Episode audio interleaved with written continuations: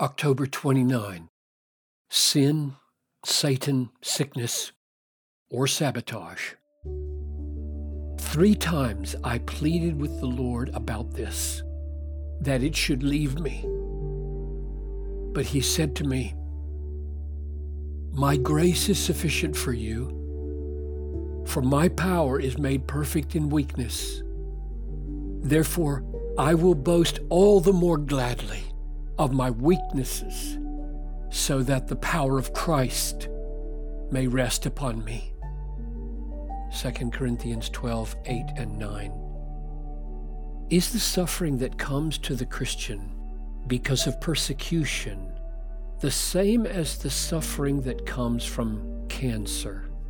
Do the promises given to one apply to the other? My answer is yes.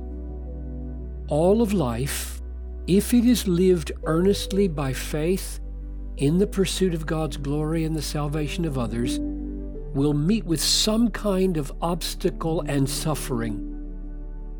The suffering that comes to the obedient Christian is part of the price of living where you are in obedience to the call of God.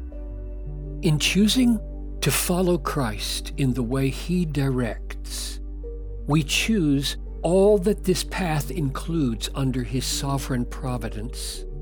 Thus, all suffering that comes in the path of obedience is suffering with Christ and for Christ, whether it is cancer at home or persecution far away. And it is chosen that is, we willingly take the path of obedience where the suffering befalls us, and we do not murmur against God. We may pray, as Paul did, that the suffering be removed. 2 Corinthians 12:8. But if God wills, we embrace it as part of the cost of discipleship in the path of obedience on the way to heaven all experiences of suffering in the path of Christian obedience, whether from persecution or sickness or accident, have this in common. They all threaten our faith in the goodness of God and tempt us to leave the path of obedience.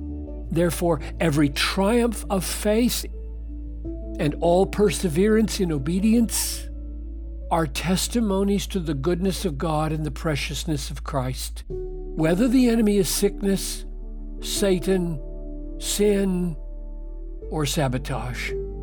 Therefore, all suffering of every kind that we endure in the path of our Christian calling is a suffering with Christ and for Christ, with Him in the sense that the suffering comes to us as we are walking with Him by faith, and in the sense that it is endured in the strength He supplies through His sympathizing high priestly ministry to us. Hebrews 4:15. And for him in the sense that the suffering tests and proves our allegiance to his goodness and power and in the sense that it reveals His worth as an all sufficient compensation and prize.